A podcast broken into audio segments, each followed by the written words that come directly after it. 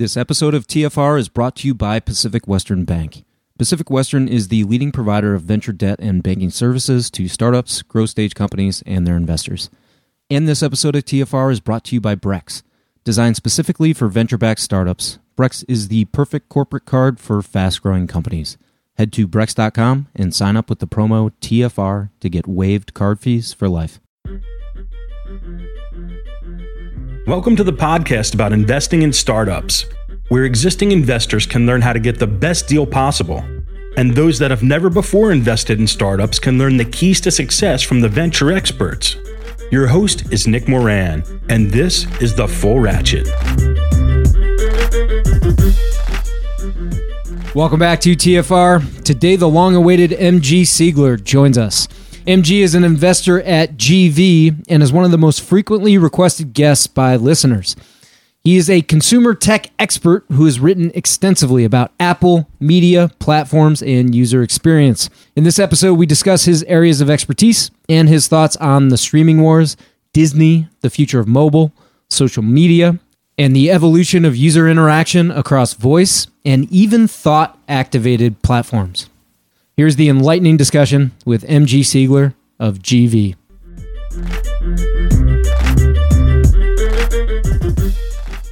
MG Siegler joins us today from San Francisco. MG is a general partner at GV. GV is a San Francisco based venture firm with investments in Uber, Nest, Control Labs, and RetailMeNot, among many others.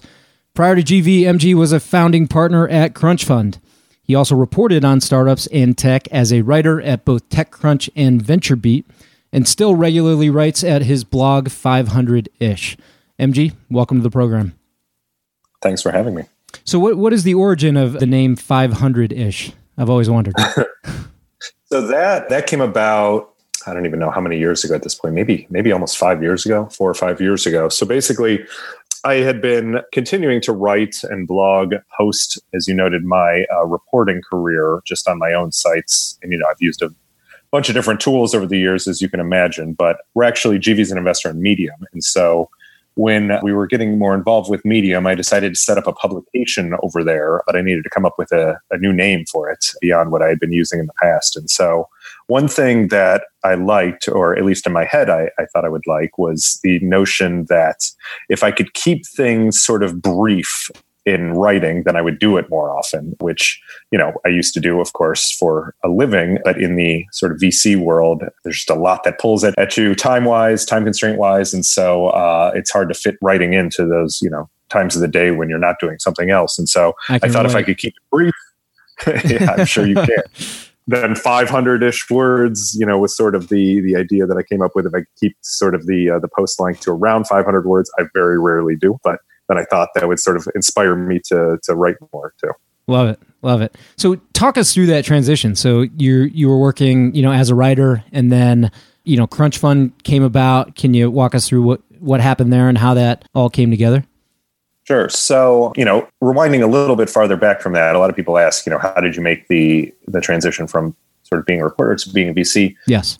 Sort of the longer story said briefly is that I never intended to be a reporter. I sort of stumbled into that world. It's not like I studied at college and go to journalism school or anything. I stumbled into that world because I've been working actually as a web developer and just writing about technology on the side. I've always had an interest in writing, and uh, you know I've done it for a long, long time dating back to school, of course. So I'd just been, you know, taking what I was doing for a, a, living and sort of writing about interesting things or what I thought would be interesting things in technology. And that's what caught the eye of people up in San Francisco, you know, notably uh, VentureBeat, sort of reached out to me and wanted to see if I if I would be interested in writing for them. I thought at the time that there's no way you can make a living sort of blogging, you know, compared to what like uh, you know you would do as a web developer or whatnot. And so uh, I said I would do it on the side, and eventually that pretty quickly morphed into um, doing it full time. And so I was at VentureBeat for I think a year and a half, and then eventually I moved over to TechCrunch.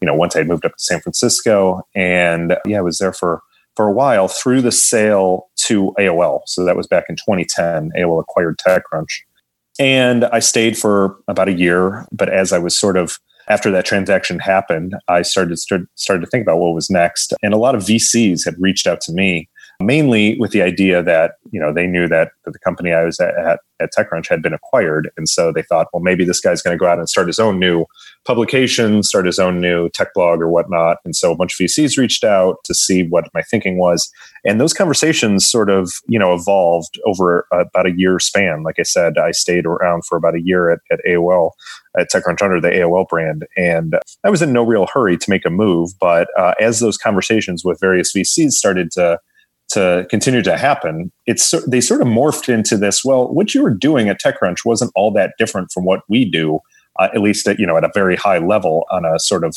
initial basis, right? You're sure. looking for interesting startups.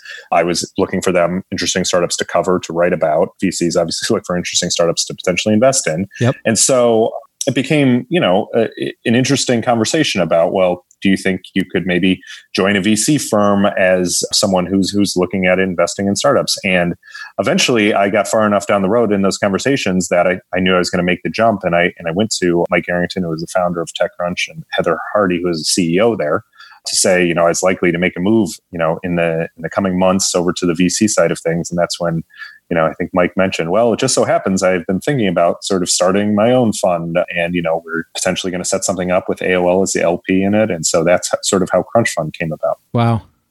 Very cool. Who, who was the, the first investor that was a, an avid reader of yours that saw your potential as an investor? There were a few different people who reached out all around the same time. You know, like I said, sort of those conversations started to form initially around like, you know, what are you doing? Actually, one of the first people who reached out to me was Kevin Rose, who was the founder of Digg back in the day. And this all comes full circle because he was actually the person who eventually, you know, we can get that, that this in a second, but he's the person who brought me over to, to GV, to Google Ventures, uh, back in 2013. And so it was actually Kevin, though, who reached out very early after the AOL deal to say, hey, whatever you're doing next, would love to chat about backing it. That was the one that's that sticks out in my mind. I did have a bunch of conversations with you know VC firms, you know, and it and they range from everything from yeah, investing in what I was potentially going to do next. I honestly didn't have a plan to do anything, uh, you know, as doubt. I did start to think about it a little bit, but I had no real plan of like launching some big new media entity. Uh, maybe that made the the transition to VC even easier since I didn't have a grand plan of starting my own thing. Love it. So, talk us through a bit on Crunch Fund itself, you know, founding partner of that, and then how you made the move to, to GV.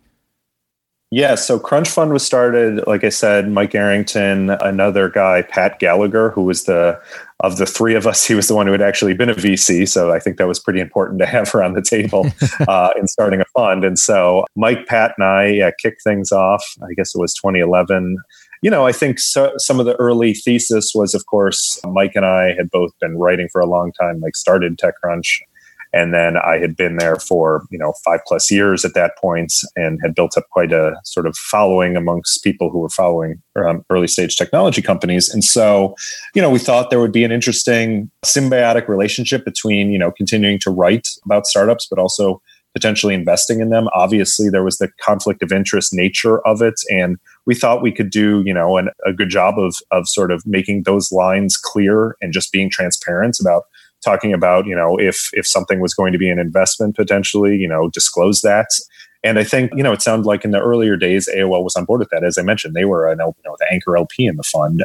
But then things started to sort of get a little bit more murky as uh, I would say some other potentially competitors in the journalist world, you know, just started to raise eyebrows about potentially, you know, investing and, and writing at the same time and, and the, the conflicts around that. You know, as there just became more heat around that topic, it became more and more clear that it'd just be easier, I think, for both sides to just for us to do it independently. I mean, obviously, as I said, AOL was still the anchor investor in it, but that's eventually what led to us no longer writing for TechCrunch. Got it.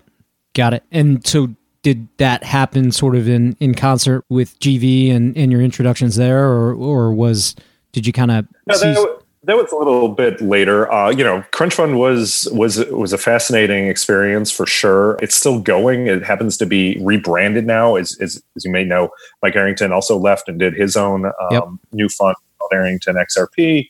Pat Gallagher is still doing Crunch Fund, but it's now you know he's rebranded it. It's called Tuesday but he's still actively managing. Obviously, Crunch Fund has a lot of portfolio companies. There were two different funds, I believe, raised And so he's still managing all of that. I'm in regular communication with him, obviously, about some of those companies. And, you know, I think honestly, we did a, a great job, certainly in timing and sort of launching what was Crunch Fund uh, off the ground. You know, we we're investor in a number of companies that some had exits already, some are still still out there going. You know, like things like Airbnb, which is you know now like a was back then already a massive company, right? And there was some like you know debate about what the model should be because we were an early stage. It was around a $30 million fund. We were going to be doing early stage seed investing, but we had these relationships, obviously, with many entrepreneurs mm-hmm. and other VCs because of our, our experience on the writing side of the equation. And so as these opportunities came up to do some of these later stage deals, uh, Uber being another one, you know, we obviously thought about like, does this make sense actually for the fund? But it was a pretty easy call to say, like,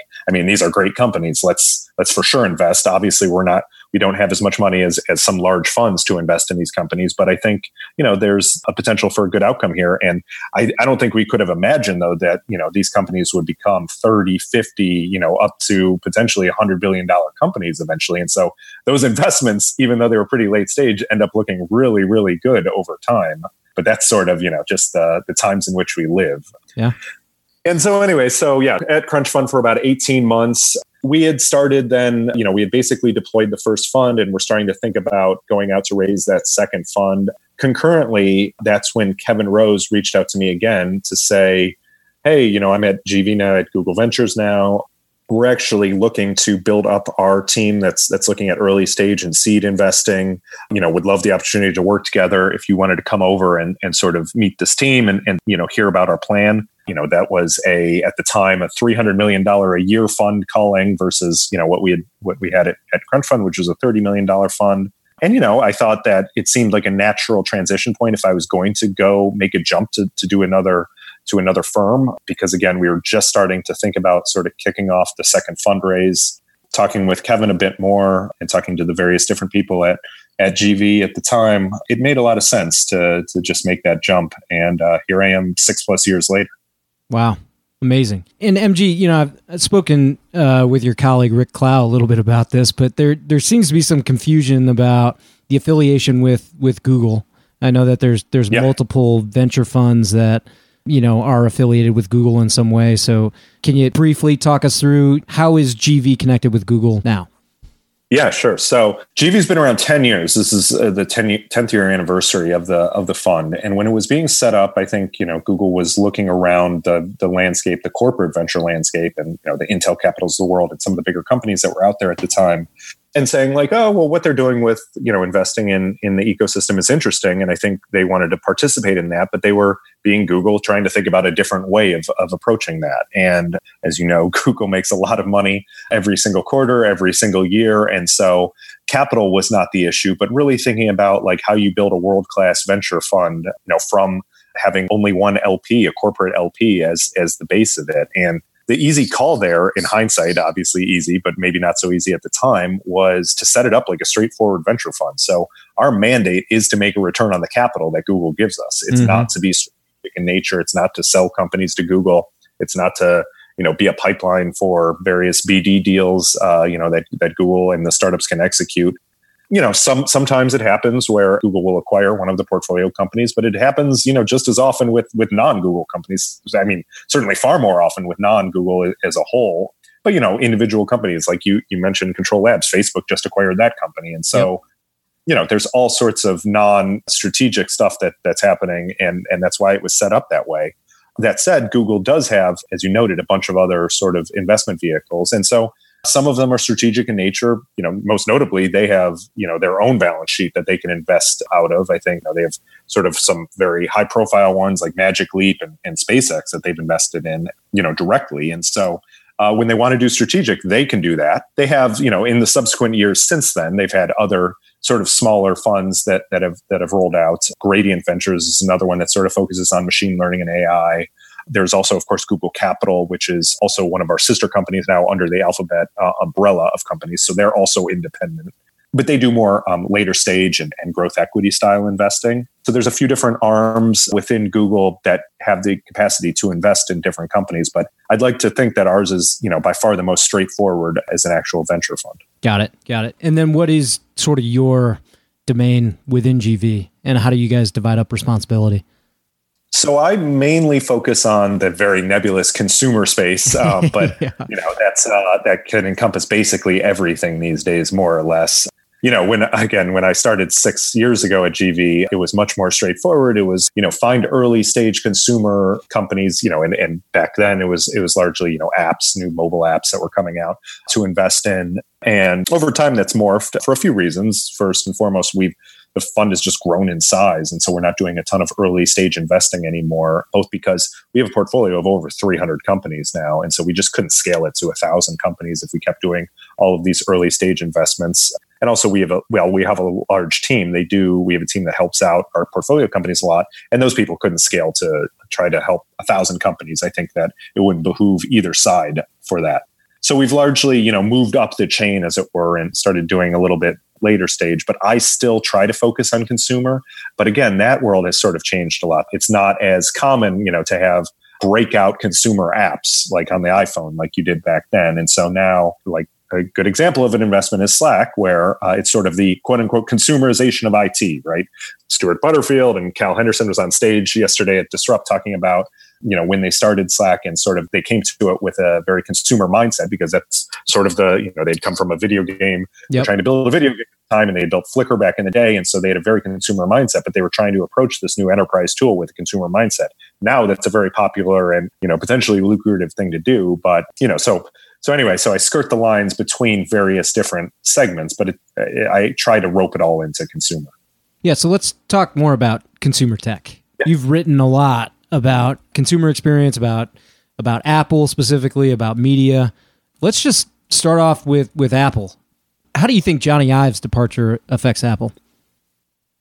I think it doesn't have a massive impact in the short term. I think that Apple, the way that that it's set up, is just a very long view company, and so a lot of what they do is is you know build things and set things up to be built out over you know a multi-year span. And yep. so you know the things that we're seeing that were released you know mo- most recently the new iphones and, and whatnot they were you know they've been in the pipeline for a few years already and, and they were in the pipeline when jony ive was still there right? And so we're not going to see really the the ultimate outcome of of sort of the departure of jony ive for another two three years i would imagine. I'm sure there will be some things at the seams that that are different and you know maybe there's just different design choices that are made you know by the by the new people in charge. But i do think it'll be like a two or three year lag time until we actually see like real fundamental changes and, and maybe even like the design language and nature of what apple has been doing. Agreed. Do you have a sense for or do you have an opinion on what will be some of the most valuable consumer tech companies by market cap let's say three to five years from now? Basically i think over the past two to three years we've seen you know these handful of companies that have sort of breaking away from the pack, right? So we have, you know, the the quote unquote FANG companies yep. that are all north of 500 billion dollars in terms of market cap and you know a few of them have skirted the the 1 trillion dollar line you know it's interesting that microsoft has been in the lead right for at least a few several months now yeah. in that regard and, and apple keeps going up and up and over that line and, and amazon's right there google's you know a little bit farther behind and then facebook's a little bit farther behind that and so i would imagine that those handful of companies continue to be the big ones in in that sort of time horizon. I know that's sort of a boring answer, but that's the nature of how big that they are. Mm-hmm. And can other get that big? I mean, it's hard to see any company right now that's sort of at the level below that, you know, you have like the Salesforces of the world and some of the newer public companies like Uber and Slack and stuff. And so, I mean, there's opportunities for them to grow into those, but I think it's going to be a longer time horizon for for them to sort of break if they can, if they can break into sort of the the breakaway pack right now and obviously we'll see what happens with all the regulatory talk and you know environment changes over the next few years but as of right now it looks like those sort of core players are pretty well intact and dug into uh, to the, their places in the market. I don't know what their market cap will be in a few years. Obviously, that depends on a lot of different macro things. You know, are they all two trillion dollar companies? That seems hard to believe that mm-hmm. they could mm-hmm. grow at that scale uh, at this size that they're at. But I wouldn't be shocked if they're all, you know, just north of, of a trillion dollars by then, bearing any, you know, major recession or, you know, downturn in the market that could impact everyone. Right. Right. Yeah, you mentioned Fang, uh, one of which one of those companies is Netflix. Want to talk streaming a little bit. So, right now in the streaming market, we have sort of a, a fragmented group of services. There's not really one platform to sort of unify the user experience. And we just saw an announcement, I think this past week, that, you know, Disney, we knew that Disney was announcing their own platform, but they sort of released this trailer and, and a bunch of promotion around that. What are your thoughts on sort of the future of streaming and kind of this this group of fragmented services?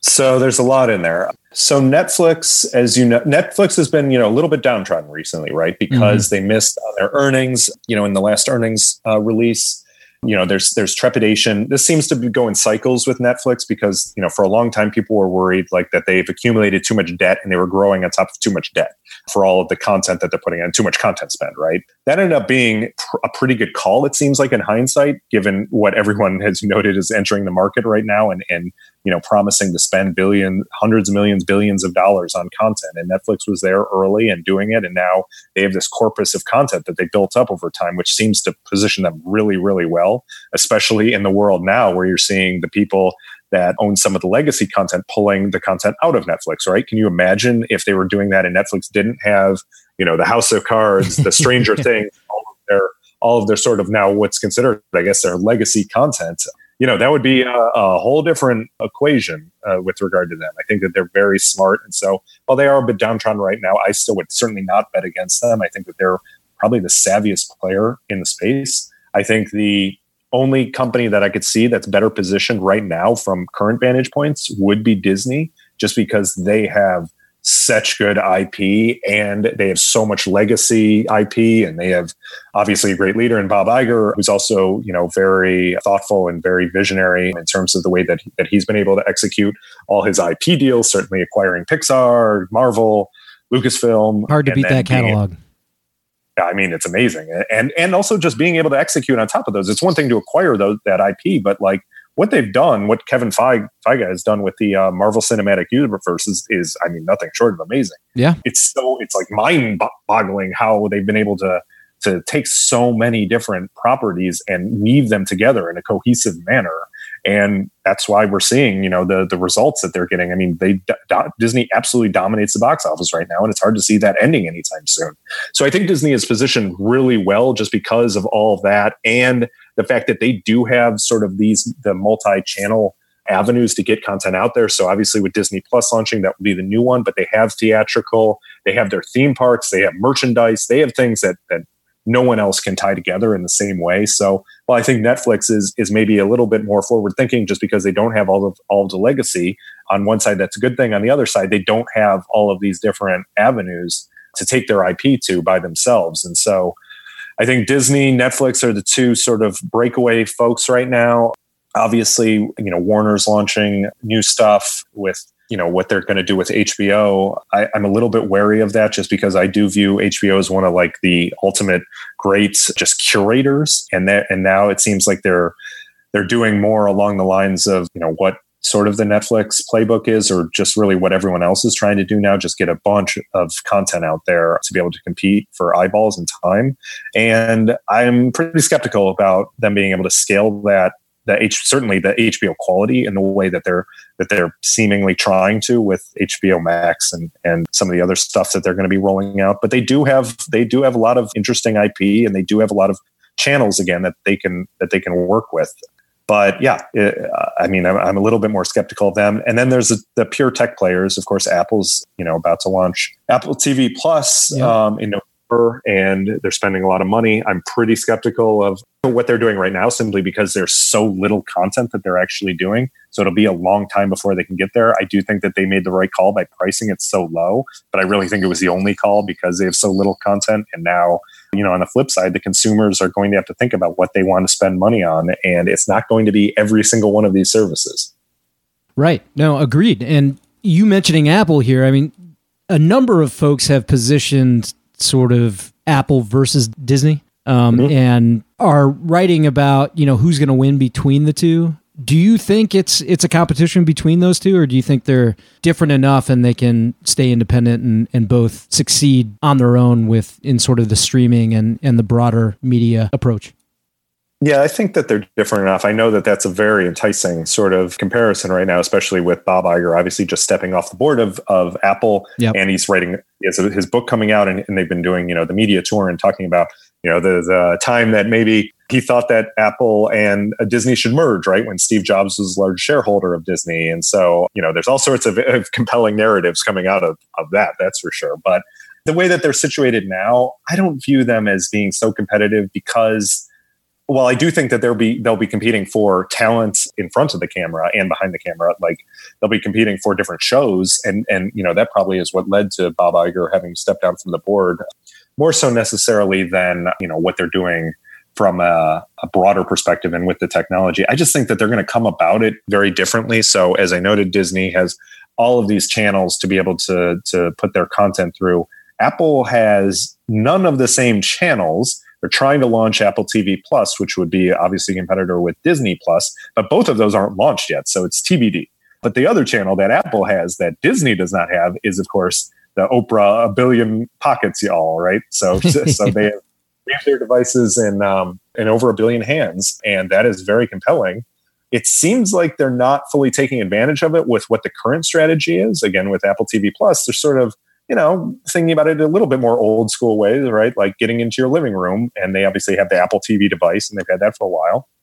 It's I think it'd be more compelling if they tried to make a service that was really predicated around you know being on on the iPhone because that's that's their advantage, right? I mean, they've they've a a money advantage. They're you know the most profitable company, but then they, their real advantage that money can't buy at this point is those devices in people's hands and it's with a very lucrative segment of the market right? You know sort of the affluence of, of iphone buyers and apple products in general. And so i think that there's a lot of attractive things that they can go after but it doesn't seem like they're doing that right now. I wouldn't be surprised if that's you know something that they they sort of move more towards down the road. The other thing i would say is that with Apple's strategy in the past, it certainly seemed like that they were not trying to launch their own sort of content service, but instead were trying to do be it you know hardware with Apple TV itself or do some sort of service that could you know combine all of the various different services that are out there, including cable, into a compelling package with a nice UI to be able mm-hmm. to uh, to serve up to customers. And I think, honestly, I think that's what they should do. I know that they had issues with getting everyone on board for obvious reasons. I think people were afraid, the Hollywood players were afraid that, you know, they would do what they did with iTunes, which is basically take over the music market, the music industry, and they would have no say over it. And so there are reasons why that didn't happen. But I think from a consumer perspective, that absolutely needs to happen. It does, not, not saying that it needs to be Apple, but eventually there's going to be too many services and we're not going to be able to find what we want to watch even if we can pay for everything which obviously everyone is not going to do and so someone needs to unify all of this and so i would be more excited for apple continuing to work on that than what they're doing with original content agreed it's it's not friendly right now right i have uh, hbo go showtime anytime hulu netflix i mean it, it's it's tough bouncing back and forth between these things from a user standpoint the the user experience is not streamlined and not friendly. Apple it's going be- to get so much worse. Like over the, the end of the year and, and, into next year, we're getting the NBC Peacock thing, and like there's all these other services, uh, Quibi. There's all these things that are going to launch. Right? Yeah, yeah, it's amazing. And you just talking about the catalog for Disney and all the IP they have it. It makes me think. Actually, a long held thought I've had is there is a consumer brand that has a tremendous catalog, tremendous IP that's embedded in US nostalgia that's kind of underexploited and and underutilized what they have and eh, it's it's not a US company but Nintendo is one that I've I've felt like long had the potential to be kind of a little brother to Disney and I, I just feel like they haven't fully utilized all the assets that they've created over time. I totally agree. I mean, I've been harping on this for a few years at this point now, um, largely from the position of should Apple acquire Nintendo, right? It's oh, a very provo- okay. provocative headline. And I'm not, I'm hardly the only one also. Like you're obviously thinking about it. Many others have been thinking about it as well and written things about this. I, I do think, though, it's becoming more and more compelling over time. Most recently, with Apple launching the arcade service, right? Which which is actually very good. It's the four ninety nine a month, a highly curated mobile gaming effort that they're doing, and it's very good. But I do think a way that can make it an absolute, just mega, mega service would be if they had the Nintendo IP on it, right? And I'm sure they're having discussions with Nintendo in that regard, but just bringing over some of the games. But imagine if they owned that IP and they could have it exclusively. I think that that makes that service an absolute no-brainer, both for nostalgic purpose, as as you're mentioning, but Nintendo still makes fantastic games. Mm-hmm. I have the Switch. There are amazing games on there, amazing new games that they continue to make with the IP that they have, and they're still working on. And they have new newer IP too that they do a good job with. And so I think that that makes sense from that perspective. The Disney side is also very interesting, and I wouldn't be shocked given what Disney has done in the past, as we talked about acquiring different massive pools of IP. As you note, Nintendo is one of them, and one that that Disney could do unique things with in terms of films. Obviously, people have tried to make Nintendo based films in the past that haven't worked so well. I think mm-hmm. the Super Mario movie with John Leguizamo and Bob Hoskins that uh, was pretty awful back in the day. But someone eventually will nail this. It reminds me of the comic book movies, right? In the in the eighties too, that that people tried to do and they were pretty bad. And then they were pretty bad until they were amazing. And then they were the biggest money makers in the world. Right. right? And so I feel like you can do something similar with some of the IP that Nintendo has. Maybe, you know, maybe it's it's too aspirational to think that they can get up to the comic book level with superhero movies that we have now, but I they can obviously do better than they have been doing. And Disney would be the one to be able to to pull that off from a cinematic perspective. That's for sure. And so then it becomes a question of you know why hasn't this happened before?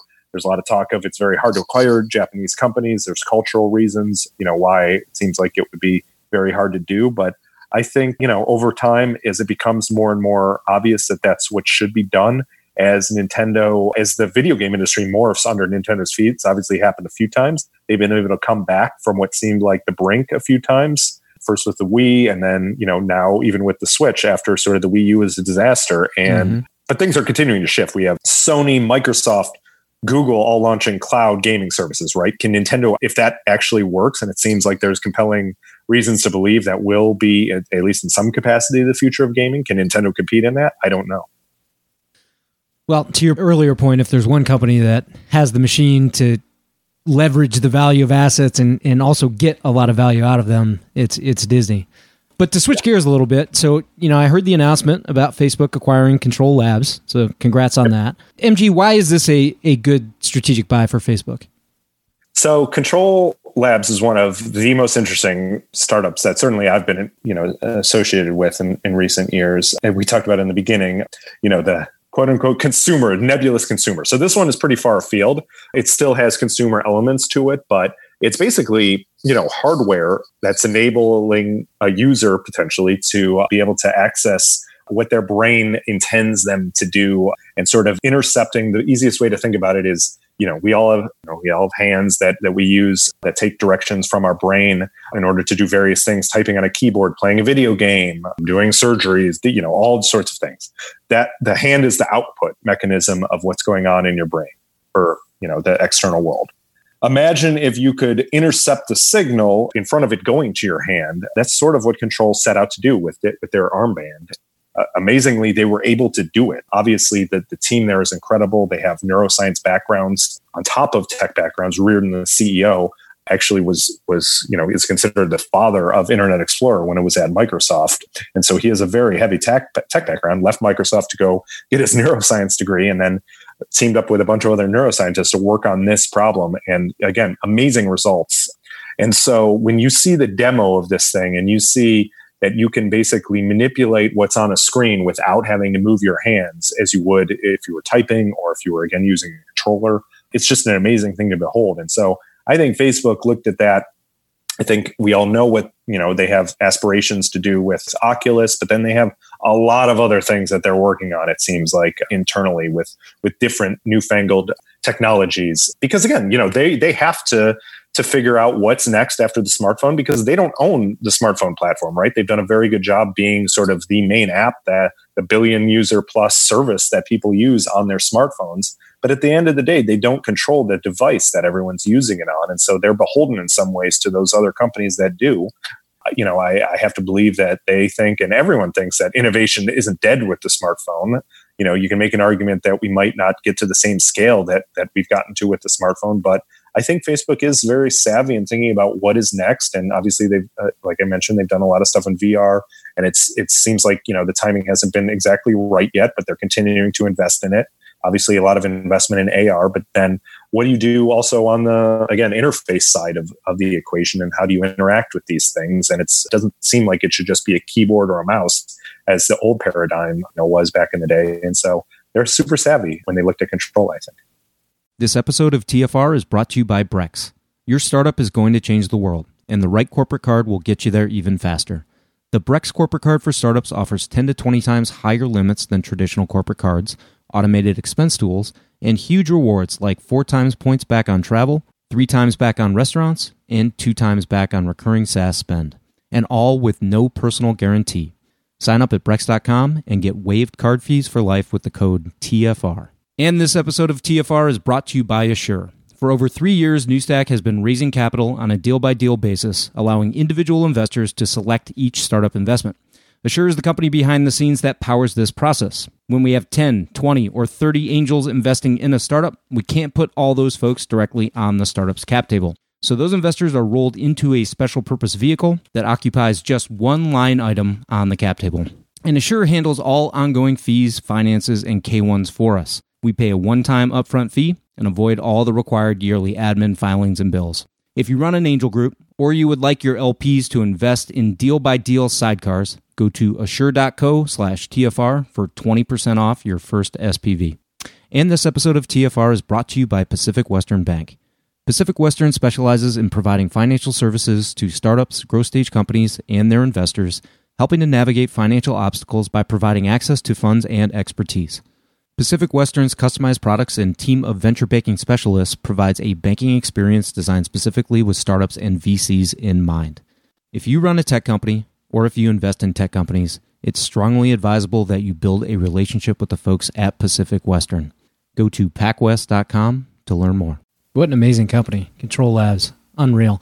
You know, while we're talking about smartphones, you know, there's constantly things coming out about sort of the impact of constant stimulation and constant content consumption and people just being wired to their phones, right? And even I'm noticing like all these tools that I use for productivity have made whether they're on the phone or not, they've made me so much more productive and efficient, but it also means I'm doing less monotonous tasks, less repetitive tasks, and so I'm locked into much more strategically demanding things on a regular basis. You know, get to the end of the day pretty wiped out. And so just wondering for your general take, you know, how is all this tech and how is this constant stimulation and constant sort of mind occupying activity, you know, affecting people's creativity, uh, happiness, and is this an adverse net effect on, you know, the user public?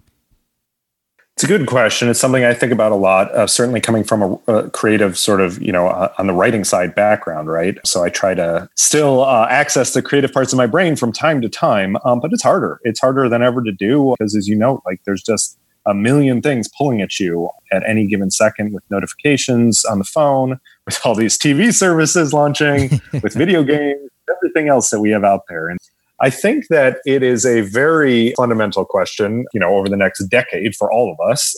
The thing that I go back to most recently, I have a uh, pretty young baby just about to turn one actually tomorrow. And hey, so congrats. I think, thank you. I think about her life as she grows up and, you know, in this world of always on devices, always connected to the internet. You know, I'm not that old, but I, I grew up in a time where that wasn't the case. And I think now it's just going to be totally different and it seems to be accelerating as we go forward. So I, I, think about like how trying to extrapolate out how her life will play out in the world in which we currently live. And in some ways, of course, it's impossible, but I want, I can't help but wonder if we actually start to see sort of a natural backlash amongst younger people and younger generations against some of the ways that we're interacting right now. And I think you already see this with some of the you know younger generations, maybe teenagers or you know the generation just below that. In that you know there's sort of this feeling maybe in some cases of animosity against you know parents always being on devices and sort of devices being viewed as sort of a bad thing in that regard because they're sort of just taking up so much mind share of a parent's life from a child's perspective and so My wife and I certainly try to be mindful of that already, even though she's our baby's so young. But I wouldn't be shocked if there's just, again, this natural sort of progression amongst young people to sort of correct the way that society has has basically rolled out over the past decade again. I think, you know, we can blame ourselves for that, but it's it's pretty hard to do because it's just there's this amazing technology uh, that is in your fingertips. I mean, we have access to the entire world's information at all time 24 7 in our pockets. That's incredible when you think about it. I mean, it's absolutely incredible. If I would have thought about that when I was a kid, it would have seemed impossible. If I would have thought about that 20 years ago, it would have seemed impossible. And now we have it. And now everyone basically has it. And increasingly, everyone on the planet is going to have that access to that as smartphones get cheaper and they and cell service becomes more and more fast cell service becomes more and more ubiquitous everyone's going to have access to that and that's that's incredible but again, there's downsides to that. And so I, I find it hard to like blame ourselves for taking full advantage of that incredible, you know, gift that that we've been given in, in that regard. But I do think that, you know, we're starting to see people be more and more mindful about that, including some of the big companies, right? They're all everyone from Apple and Google on down are trying to launch things to to tell you more about how much you're using your device and trying to be more savvy about the way that they send out notifications and all those types of things. Sure. Sure. You know, it, it kind of makes me wonder when the printing press came out and books became ubiquitous, you know, was there a, a, big backlash that kids are being getting lost in books, right? Or when the phone came out, you know, are people getting distracted and by conversation or when the TV came out, you know, are people becoming zombies to the TV and this is a whole new level, right? It's kind of more of a 20 24/7 access to whatever you want from a content standpoint, but it I, I feel like we've seen this movie before.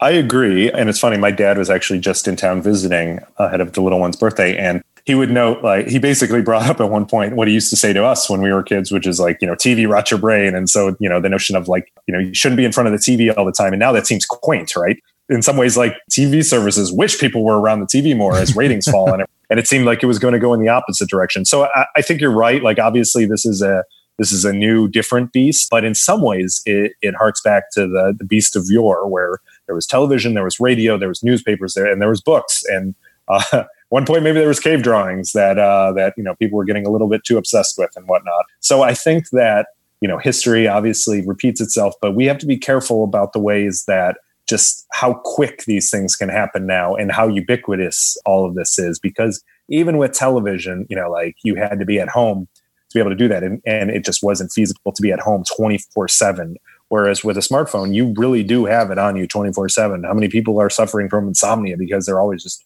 checking their phones at night? I'm sure it's a, mm-hmm. you know, certainly not a non zero number. And so, so I think we have to be more mindful than ever, but there are certainly things to, to take into account when you consider that a lot of these things are cyclical in nature. And again, I, that's why I think like there might be a natural sort of progression and backlash, if you want to call it, against using some of the technology in the ways that we've been using it right now does mobile maintain its position as sort of the de facto standard of interaction for people, or do you think AR takes over? You know, within the next three to five years, or you know, what do you think that that time frame looks like? So this is the question that you know has come up basically since a few years post the iPhone launch, right? Because the question, certainly from an investor's investor perspective, has to be, you know, what is the next platform to launch? Because then that will that will launch you know a thousand new interesting startups and then you know that we potentially invest in. The reality of the situation is that obviously nothing has launched to the scale of the smartphone. And i think now most people would recognize that it's very likely that we're not going to see any new device that launches uh, that gets out there at the same scale that the smartphone is. It's just a unique device that has unique characteristics that's allowed it to expand to the base that it has and sort of you know we're at saturation it seems like in you know the US and some of the other western markets and we're not there yet in some of the other countries but eventually it seems like we will get there and it's a device that everyone in some regard will have at some point and so it's really obviously it's the tallest order to be able to to think if anything else can get there. You hate to say you know never but it does seem like it's just too tall of a task. The way i currently think about it is rather than it being, you know, VR, AR, you know, at, at, some point it was people talking about the watch and, and, you know, that's coming back into play because it's becoming more of a standalone product, at least, you know, the Apple Watch, right? You think that all of these things basically form like what I would just call sort of computing in concert. So it's not just any one of these devices in particular that takes over the other one and replaces the other one anymore. It's all of these things being used together. And sort of, I think Apple's been rather smart in the way that they've rolled out things like the Apple Watch and, and rumors of them doing sort of an AR headset. Both of those things potentially being tethered to your phone I think is is both the smart way to roll them out because obviously you can rely on the computing power of the phone rather than having to to bake things into smaller devices, which would a watch or or potentially glasses be. But also because I do think that they're all going to interact with one another. I don't again think that it's going to be smart glasses replacing your smartphone or the Apple Watch replacing your smartphone. I think that they're all going to be used in different capacities at different parts of the day and will have their own use cases. We're seeing that already with the watch with health use cases I think you know, we'll see what what happens with with future eyewear products and and anything else that comes out. Again, I think it's uh, uh, this computing in concert notion where it's all of these devices together that interact with one one another and sort of provide this this interesting data stream that is your computing life. Then. Love it, and maybe even Control Labs has a role to play in that, right? exactly. I mean, that, that was 100% part of the thesis behind that investment. That it's not just going to be one next new paradigm computing paradigm that takes over it's going to be a bunch of different ones and we're going to need ways to interact with those devices as well the more friction you can remove between intent and result right whether it's steps or time or whatever um, yep i mean that's that's where technology is taking us so it's also just computing fading more into the background. And we're seeing that already. I mean, it's it's sort of hard to perceive because it's happening so gradually, but more and more there's just computing all around us that we don't really interact with directly, right? Yeah. Yeah, we we invest a lot here in in IoT and that's central to to our thesis as well. So switching gears here, MG, if you had to pick one writer, so this could be a venture investor, could be, you know, blogger, could be a writer at one of your your former employers. Who do you make sure you, you always read? Who's kind of one of your go to folks that you're definitely going to consume what they're putting out? Yeah, so I have a few people, and it's I guess sector dependent. So like for Apple stuff, I obviously read John Gruber, who's the the guy behind Daring Fireball. He seems to be, you know, continues to be sort of the one of the preeminent sort of thought leaders around what's going on with Apple itself, and um, you know, just a very savvy guy in that regard. On the VC side of things, still very much read everything that Fred Wilson puts out there. You know, he's sort of the prototypical aspirational person who's been able to blog on a daily basis about, you know, the venture industry. And, Unreal. Uh, am able to write from time to time. It would be amazing to be able to write on a daily basis like he does.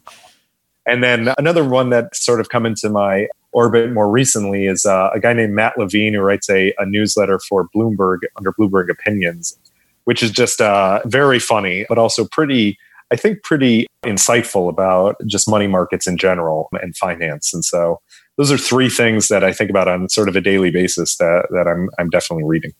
Love it. Love it. So I got to ask you this question. I, if our research is correct, you're an Ohio native that went to Michigan, that found himself in Hollywood and, and subsequently in, in San Francisco as a venture capitalist. Yep. But I believe that you have this passion for for Hollywood and screenplays and media, and it it certainly comes through in your writing. So out of curiosity, you know, if you ever get around to writing that screenplay, what what do you write about? yeah, so I thought that's what I was going to be doing when I graduated college. I drove out to Los Angeles and started working at the lowest level, you know, PA jobs in Hollywood, getting people coffee and whatnot, and working on B movies and things like that. And that's what I thought my career would be, with the notion that eventually, yeah, I would like to be doing screenwriting again, going back to the, the writing idea. And so one day I would, as I know, like to write that screenplay.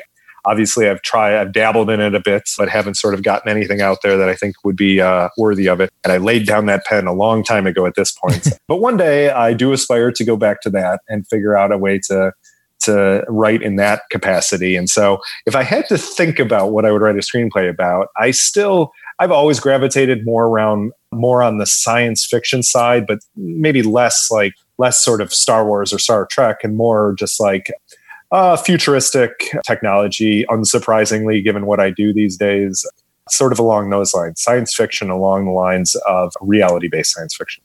Awesome. Well, maybe I'll be interviewing you in a couple years about your Hugo Award. oh, I imagine it will be more than a couple years, but uh, I would. There's some some way to get back to that in the future. Love it. MG, if we could cover any topic here on the program, what topic do you think should be addressed, and who would you like to hear speak about it? Hmm. Yeah, that was a good one. I didn't have a great answer. I do think that there's, I think that one thing that's sort of along your earlier lines of questioning, the changing face of VC, I think is, is pretty interesting. So, just the different uh, avenues that people take to get into the industry now. You know, back in the day, of course, it was just largely people from the finance industry, right? That sort of over time moved over to either from investment banking from Wall Street or, you know, something else that was tangential to that and then moved over to doing investments. Um, in some cases, obviously, over time, it's become wealthy individuals who have had success maybe in the tech space doing, you know, angel investments and then starting their own firms by that way. But it's it's increasingly, it seems like it's moved from what was like a you know an older person's game maybe because you had to have had the success and or accumulated some amount of capital to be able to do it to now it almost feels like a younger person's game which is interesting.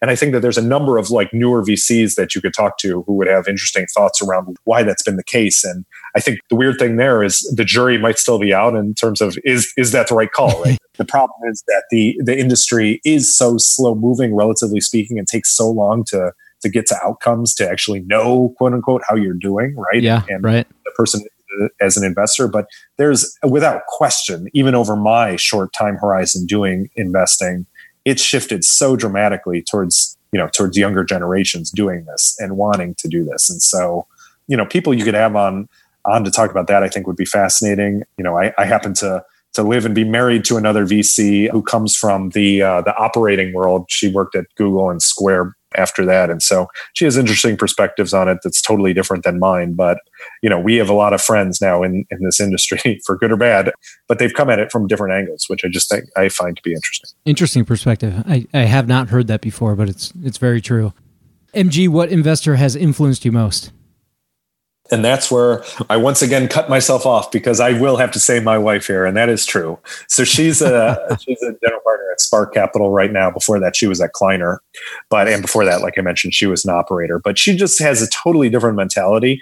First of all, because she does growth stage investing, so she you know helps run Spark's growth stage investment. She has a totally different mentality coming at investments than I do. But when people ask, you know, like how is that awkward, like, you know, to have a, a spouse that does the same thing that you do. And it's it's not at all in our case because again, like we come at it, I come at it from the early stage side, she comes at it from the later stage side. And so in my, in my view, all of all of what we do is about data triangulation and figuring out you know different viewpoints and and trying to get to the ground truth of of what's actually happening, both within a company, within an industry, within a sector, and having someone in your home who you can spitball with and, and get different points of view on is uh, is immensely helpful. And so, you know, obviously, we talk about what we do on a basically daily basis as much as uh, we'd like maybe to take a break. And so, without question, she's the most influential for me. Awesome. And finally, uh, what's the best way for listeners to connect with you? Probably on Twitter. That's that's still the most fun, lightweight way to to connect. I have a long hatred of email, but you know there there's ways to get in touch with me via the old school mechanisms. But I I enjoy actually using Twitter and and still find it find compelling conversations being had there. So I'm just at MG Siegler on Twitter. Well, MG, thank you so much for doing this. I think. Uh, I think you may be the most requested guest, or, or very close to it. So super happy we got a chance to go deep on some of these topics, and also happy to appease the masses and and not get so many requests. so uh, thank you so much for doing it. Yeah, thank you.